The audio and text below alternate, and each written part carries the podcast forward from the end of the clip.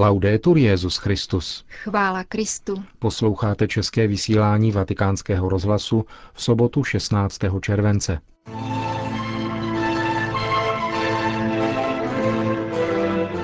Apoštolský stolec reagoval na další nedovolené biskupské svěcení v Číně. Zemřel biskup sudánského Rumbeku, Cesare Mazzolári. Evropané se rozloučili s Otto von Habsburkem. Dnešním pořadem vás provázejí Jana Gruberová a Milan Glázer. Zprávy vatikánského rozhlasu. Vatikán.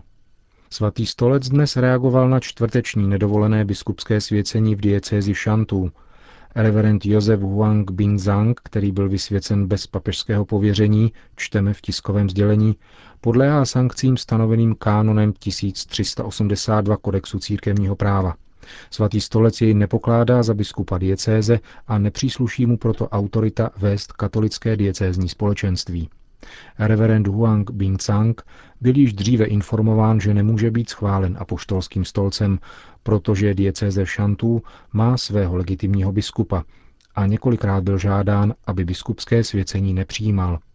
Tiskové sdělení svatého stolce dále poukazuje na skutečnost, že někteří biskupové, kteří byli vyzváni občanskými představiteli k účasti na tomto nedovoleném svěcení, projevili svůj odpor. I když byli nakonec přinuceni se svěcení účastnit, čteme v tiskovém sdělení, je jejich skutek záslužný před Bohem a vzbuzuje respekt v celé církvi. Stejná vážnost náleží také těm kněžím, řeholníkům, řeholnicím a věřícím, kteří hájili své pastýře a podporovali je svojí modlitbou a vnitřní účastí. Apoštolský stolec na závěr potvrzuje právo čínských katolíků jednat svobodně podle vlastního svědomí, ve věrnosti Petrovu nástupci a ve společenství se všeobecnou církví.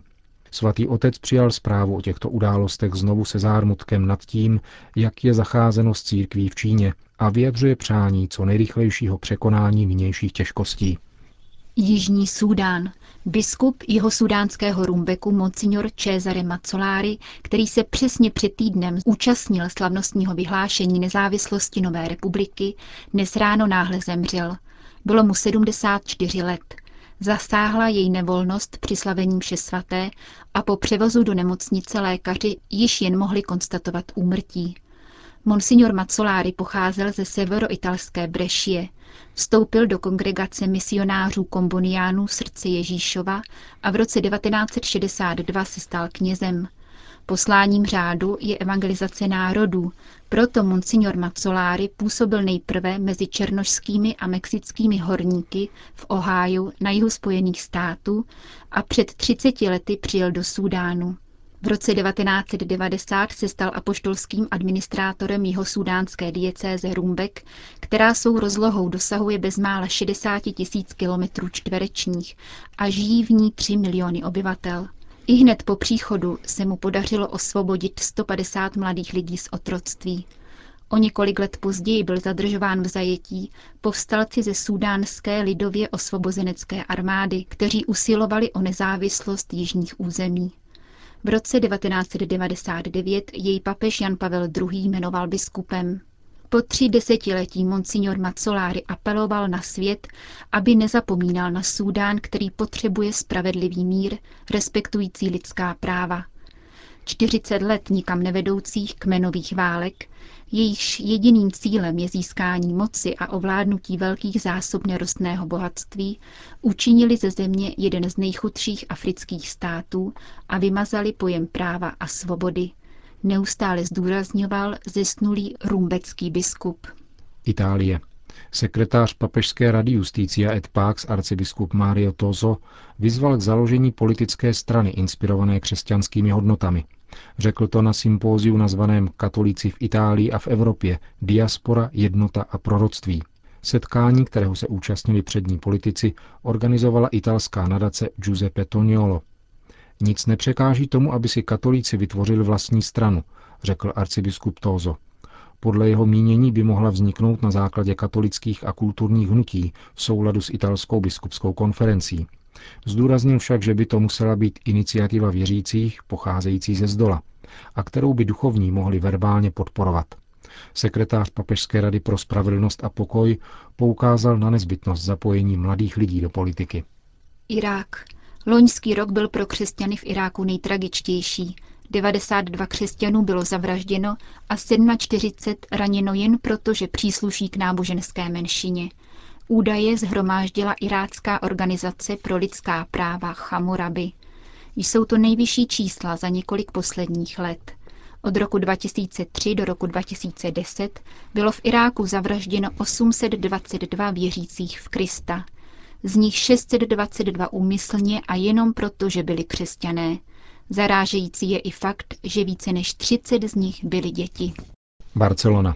Katalánská arcidiecéze se připravuje na přijetí více než 11 tisíc mladých lidí z 20 zemí, kteří se zde na své pouti do Madridu zastaví.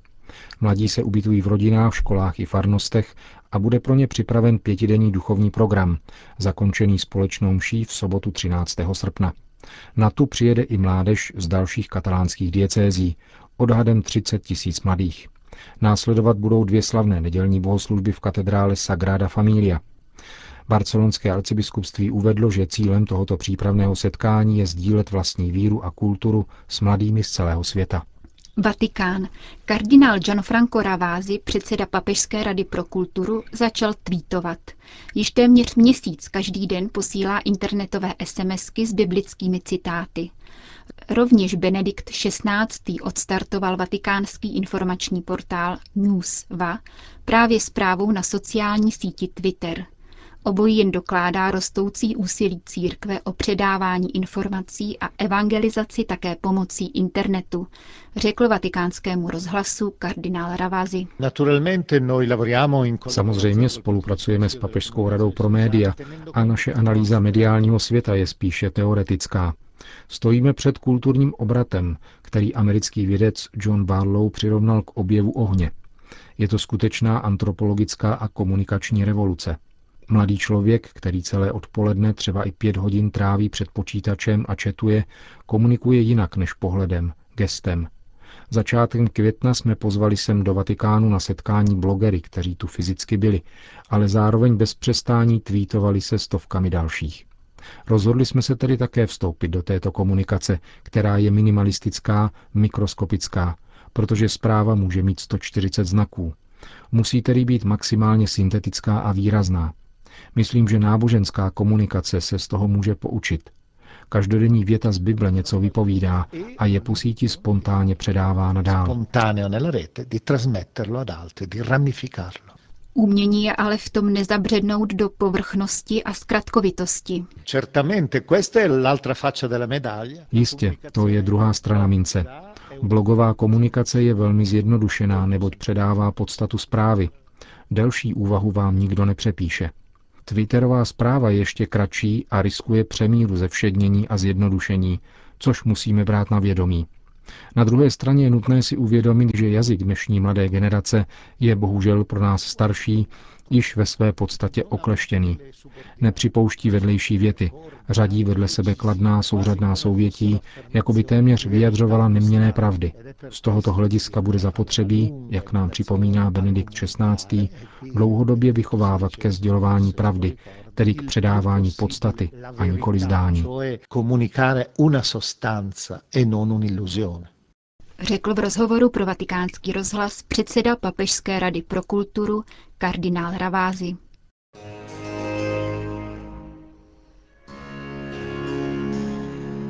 Vídeň. Rekviem za zesnulého Ottu von Habsburka se dnes odpoledne konal ve vídeňské katedrále svatého Štěpána. Svatého otce při smuteční slavnosti zastupoval kardinál Christoph Schönborn. Jak sdělil vatikánský státní sekretář Tarcísio Bertone, Benedikt XVI. projevil přání, aby vídeňský arcibiskup ujistil rodinu a smuteční společenství o papežově duchovní blízkosti a spojení v modlitbě. Kardinál Schönborn pozdravil věřící v katedrále na Domském náměstí i ty, kteří bohoslužbu sledovali prostřednictvím rakouského rozhlasu a televize. Na začátku své promluvy připomněl slova zesnulého. Nejdůležitějším okamžikem v životě člověka je smrt, která se nachází za oním Prahem, před nímž my všichni ještě stojíme. Kardinál dále hovořil o celoživotním poslání Oty von Habsburka, kterým bylo úsilí o mírové soužití národů. Stejně jako Abraham, který byl vytržen z důvěrně známého světa, poslechl Boha a vydal se na cestu, zůstal navzdory změněné politické situaci věrný dědictví svého rodu také poslední vnuk rakouského císaře. Bylo by politicky korektní odsoudit myšlenku pomazání Bohem jako dávno překonanou, avšak Otto von Habsburg ji vnímal ve zcela původním smyslu především jako zodpovědnost. Nikoliv jako nárok na vládnoucí postavení, nýbrž jako úkol zodpovědně před Bohem přebírat svěřené úkoly, které před nás byly postaveny. Zodpovědnost před Bohem za to, jak nakládáme se svěřeným, nelze na někoho přesunout nebo ji odložit. Weder delegieren noch jemals ablegen. Z postoje Oty von Habsburka k dějinám se můžeme učit, zdůraznil kardinál a citoval myšlenku zesnulého z roku 1971, která se pro něj nyní o 40 let později stává realitou. Wenn man seinem Schöpfer entgegentritt, když předstupujeme před svého stvořitele, platí pro něj pouze splnění povinnosti a dobrá vůle. Bůh po člověku nepožaduje, aby mu přinesl zprávy o vítězství. O úspěch se postará on sám. Od nás pouze očekává, abychom žili co nejlépe. Vídeňský arcibiskup se dále soustředil na evangelium blahoslavenství. Zdůraznil, že blahoslavenství nejsou sice ústavou zakládající stát, ale mohou se stát listinou pro šťastný život. Vyzdvihl pak zejména tři z nich. Blahoslavení chudí se váže k pokoře, která je darem těch opravdu velkých, kteří vědí o své nepatrnosti před Bohem a nepotřebují si dokazovat svou velikost tím, že na ostatní pohlížejí z hora. Otto von Habsburg se setkával bez stavovského odstupu s lidmi nejrůznějšího původu a přesvědčení. Jak dobře by udělalo i nám všem, i když nepocházíme z císařského rodu, kdybychom si uvědomili královskou hodnost každého člověka, nejenom každého křesťana, o níž vydává tak mocné svědectví židovsko-křesťanská tradice. Otto von Habsburg byl přesvědčen o tom, že každý věřící člověk vidí v sobě sama i ve svém bližním podobu Boží, kterému stvořitel dal práva, jež mu nemohou odejmout jednotlivec ani stát, tyran ani kolísavá vůle většiny. Blahoslavení ti, kteří hladovějí a žízní po spravedlnosti, pokračoval kardinál s poukazem na úsilí o spravedlnost, jež bylo zásadním postojem zemřelého podle císařského hesla jeho pradědů Justitia regnorum fundamentum. Spravedlnost je základem veškeré vlády. A konečně blahoslavení tvůrci pokoje. Toto blahoslavenství zemřelý považoval za nejdůležitější – Jeden den války stojí více než rok míru, řekl jednou Otto von Habsburg. Kardinál Schönborn pak uzavřel svou homilii osobní vzpomínkou na středoevropský katolický den, kterého se v Mariacel v květnu 2004 zúčastnilo více než 100 tisíc poutníků z Polska, Česka, Slovenska, Maďarska, Chorvatska, Slovinska, Bosny a Rakouska. Ve svých 92 letech byl přítomen i Otto von Habsburg a jeho paní Regina.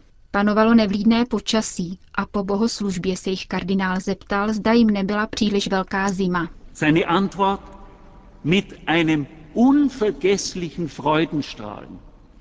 Z jeho odpovědi vyzařovala nezapomenutelná radost. Ne, proto jsme přece žili. Za to, proč jste žili, za to vše vám dnes říkám, Zaplať Bůh, veličenstvo. Zaplať Bůh tobě, který se svrátil domů. Zaplať Bůh, věrný služebníku. Běž do radosti svého pána. Deines Herrn. Amen.